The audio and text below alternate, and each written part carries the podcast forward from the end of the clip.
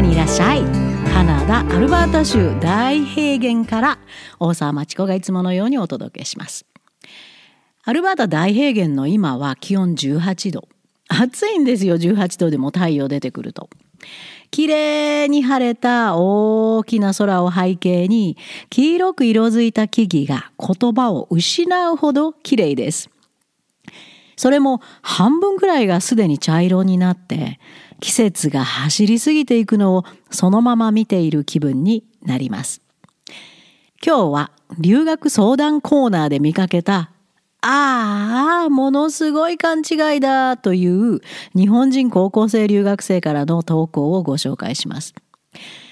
おそらくカナダがどんな国かの準備勉強もせず、英語を使うということは一体何を意味するかも全く知らないまま、訓練なしで周りに受け身のまま送られてきた高校生だと思います。一生懸命やろうとしてるのわかるんですよね。少しでも適切なヘルプがあって、前もっていろんな勉強していると、もっともっと楽しい体験できたのになぁとかわいそうになりました。このような勘違い、思い込みは、ここから先の留学生活を寂しく孤立したものにしてしまうことにもなりかねないんですよ。同じような失敗をしている日本人も多いことと思いますので、喋ってみることにしました。こんな内容です。教えてください。今高校1年生でカナダに留学してます。挨拶はするのが普通なのは分かっているんですが、いつも私が家に帰ると誰もいなくて、1時間ぐらいした後、お母さん、中3、小6の息子が一緒に帰ってきます。私の部屋は玄関の前なのですが、皆さんがお家の中に入ってドアを閉めた時に、自分の部屋のドアを開けて、Hello って言うんですが、いつもみんな、どうしたの？っていう顔で見られます。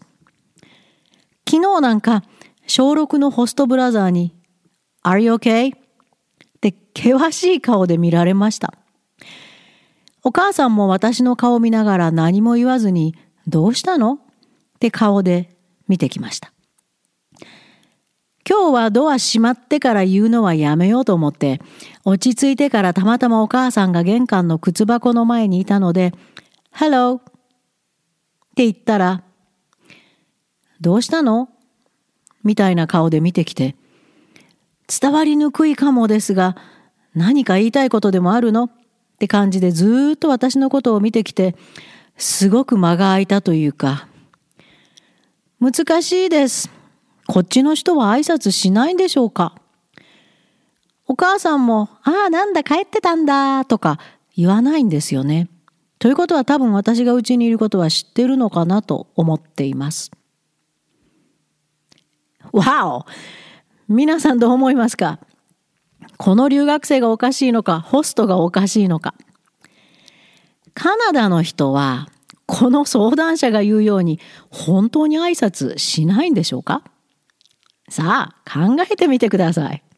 うん。答えは、この高校生は英語の挨拶を全く理解せずにカナダに来てしまいました。挨拶するのが普通なのは分かってるんですが、いえいえ、全く分かってません。挨拶とは単に Hello, Hi を発することではないんですよ。英語の挨拶とは、そこからのコミュニケーションを潤滑に進めるためのものです。そう。そこからのコミュニケーションがスムーズにいくための単なる発声に過ぎません。Hi でも、Hello でも、Good morning でも。あ、ちょっと余談ですが、日本人が発する Hello はイントネーションが暗くて偉そうに聞こえるか、暗い印象があるか、あるいは機嫌が悪いのかな、なんて思ってしまうことが多いです。こんなイントネーション使ってませんか ?Hello しかも無表情で。カナダ社会では受け入れられない Hello です。じゃあ、快活なイントネーションで微笑みながらの Hello なら、この相談者とホストとの関係はうまくいくと思いますか？いいえ。Hello も Hi も単にまず会話の口火を切るだけのもの。その後に言葉が続かないと周りがなんじゃ？何何が言いたいの？と思います。この相談のように。このケースなら家族が帰ってきた時に顔を出して挨拶したいなら Hello, how was your day, guys? とか Hello, welcome home または Hi, it's a hot one today, isn't it? なんて特に用がなく挨拶だけのつもりならこんな付け足しが必須です。そうするとホストもそれに合わせて簡単な受け答えをしてくれるはず。いきなり部屋から顔を出して、イントネーション日本式で、Hello と言われると、誰でも、なんかトラブル？なんかあった？どうしたん？と思い、次の言葉を待つわけです。あるいは何か文句言いたいのかな？と身構えるかも。だから、みんなどうしたの？っていう顔で見られます。Are you okay? と険しい顔で見られます。何も言わずにどうしたの？っていう顔で見られます。すごく当たり前の反応です。もしかして日本から何も知らずに英語さえ満足にできないままカナダに行った高校生はホストとは英語を使ってあなたをエンターテインしてくれる人たちなんて勘違いしてませんか？日本の英会話授業みたいに 機能してないですけどね。一方通行で。先生が全部話しかけをしてくれて。それみたいにつまりホストが全部会話のお膳立てしてくれるとめっちゃくっちゃ勘違いしていませんか？ホストはお金払って教えてる先生じゃないんですよ。ホストはただ単に食事と部屋提供するだけの人です。あなたの会話練習なんかしてくれません。英会話の授業では、英会話っていう言葉自体を何べん言っても笑いますけど、日本語会話って言われたら、は、何ですかと思いますよね。それと一緒です。そんな授業では生徒は単に Yes, No あるいは単語を一言発するだけ Hello と言っておけばあれあとは先生が全部エンターテインしてくれる同じことがカナダのホームステイでも起こるはずだと悲劇的な思い込みをしているように感じます。大間違い。英語でコミュニケーションを取るということは正しい文法で正しい発音で自分の言いたいことを正しいマナーで相手に伝えることです。相手からの言葉にも興味を示して質問をしたりコメントをしたりすることこれが英語でコミュニケーションをとるということです。一言発してあとは相手にお任せが英語を話すことではありません。この高校生これからの留学生活はきついでしょうね。おそらくホスト宅でもうまくいかない。自分のコミュニケーションスキルを棚に上げて、ホストが冷たいと思い込み、孤独な生活を送るかも。ホストもこの留学生は英語ができなさすぎるから、まあ食事さえ出しておけばいいか、という態度に変わると思いますよ。今このポッドキャストを聞いている留学生の方、思い当たりますか？はっと気がついたら、私からのアドバイスを何度も聞いて、何歩も踏み出すコミュニケーションを取るように頑張ってください。そして、これから高校生を送り出すつもりのお母さんお父さん でも、マジですか？高校留学。本気ですか ?ebook もう一回読んでくださいね。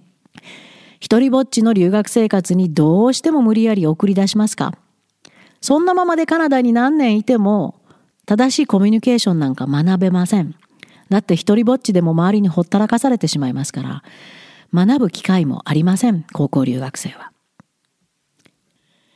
以前にこんな生徒を教えたことがあります。インターナショナル系の高校に通っていました。カナダクラブでの Google Meet を使った直接レッスンの時のこと。あ、ちょっと話それますけど、カナダクラブとは、私と相棒のロバート・ミクミランがカナダから直接、え丁寧に丁寧に生徒一人一人に、えー、本物の英語エッセイの書き方、クリティカル・ティンキングを学ぶ。そういうことを主に教えているものです。本格的な英語学習を希望する日本人生徒のための特別オンライン授業です。どんな生徒が学んでるかというと、大学受験を目指す日本の中高生、カナダ大学留学を目指す日本の中高生、現在留学中の高校生、大学生の留学生たち。学習指導内容は個々の生徒により異なります。主にはカナダのグレード9までが学ぶ英語エッセイの基本、高校留学にも大学留学にも絶対必要なスキルです。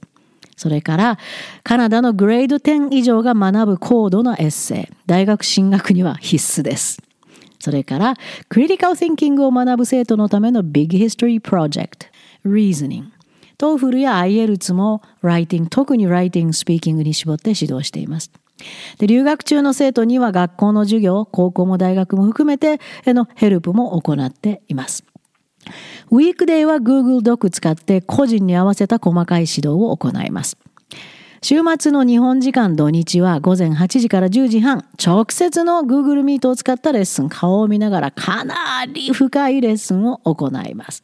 これがカナダクラブです。優秀でやる気満々の日本人生徒たち優秀ですよみんな。そういう生徒が集う刺激的なカナダクラブです。興味ある方はご連絡ください。で、このカナダクラブでも今日話題になってる挨拶。それもただ言いっぱなしでは通用しないことを毎週最初の挨拶をするときに教えています。特に Hi カナダではね、Hello 特に日本人が言うと冷たい感じを与えることが多いので Hi を奨励してます。その Hi の後は必ず相手の名前をつけること。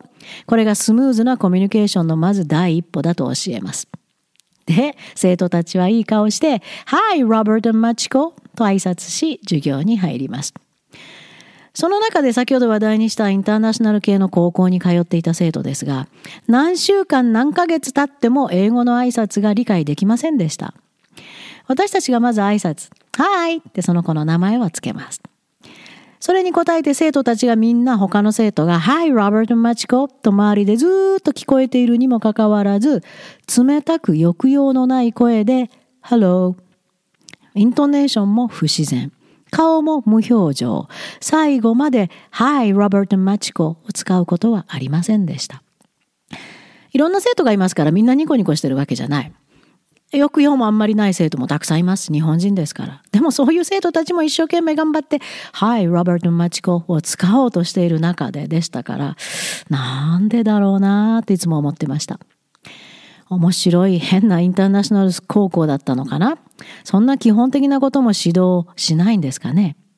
あるいはこの生徒がかたくなに自分のやり方を通しているのか、周りが見えていないのか、今日話題にした相談者はもしかしてこの生徒と似てるかもと思ってしまいました。なぜ直そうとしなかったのか今でも疑問です。まあ直接聞く気もなかったですし、もう本人次第でしたからね。カナダ留学するにしてもそこが大きく足を引っ張ることになると思います。この今日ご紹介した相談者みたいに。とても心配してます。さあ、あなたは？英語の挨拶とはが少しわかりましたか？この相談にあるように自分のやり方が何かおかしいのでは？と自分の振る舞いを掘り下げて考えることもしないでカナダの人は挨拶しないんでしょうか？という結論ですよね。全く自分からの見方しかできてません。発達心理学から言うと幼児並みの考え方です。日本の高校生は幼いね。小学生かと思えるよ。とカナダの人たちのコメントが 残酷に理解できてしまいます。幼児並みです。お母さんも帰ってたんだとか言わないってことは多分私がうちにいることは知ってるのかななんて思いますというコメントがありました。だからあなたは何を期待してるんですか帰ってたんだって声かけして要するに面倒を見てほしいんですかね周りを客観的に見て考える能力が完全に欠如した良い例だと思います。日本の高校生は幼いねの原因はそこにあります。自分勝手ですね、一言で言うと。だって幼児は自分のことしか見ませんもの。同じです。大学はカナダに行きたいと思っている皆さん。英語とは日本語と同じ単なる言葉の媒体。人との関係を良好に保ちたかったらマナーを守り、英語文化を知り、潤滑なコミュニケーションが取れるようになること。これ絶対必要ですよ。そうでないと周りから良い人たちがスーッといなくなってしまい、誰も助けてくれない孤立した留学生活が待ってます。最後にちょっと想像してください。外国人の留学生をお家でホームステイさせたとします。日本のお家で。で、家族が外から帰ってくると、その留学生が部屋から出てきていきなり、こんにちは。で、ものすごく抑揚のない声で挨拶します。こんにちは。あなた何て言いますか？何か言いたいことがあるんだろうと思いますよね、普通は。あ、何か用事があるから声かけしてる。なんだろう？なんか困ってるのかな？それと一緒です。その後言葉がつながらなかったら、どうしたんだろう？っていう顔でその留学生を見てしまいませんか？同じですよ。さあ、たくさんアドバイス欲しいですか？留学する前に。失敗しないように。OK! じゃあ、カナダクラブにいらっしゃい。大学留学を目指す皆さん。高校留学、うん、進められません。もっともっと精神的に大人になってから、英語のコミュニケーションもきちんと理解してから、まだまだもっと理解してほしいことありますけど、それからカナダにいらっしゃい。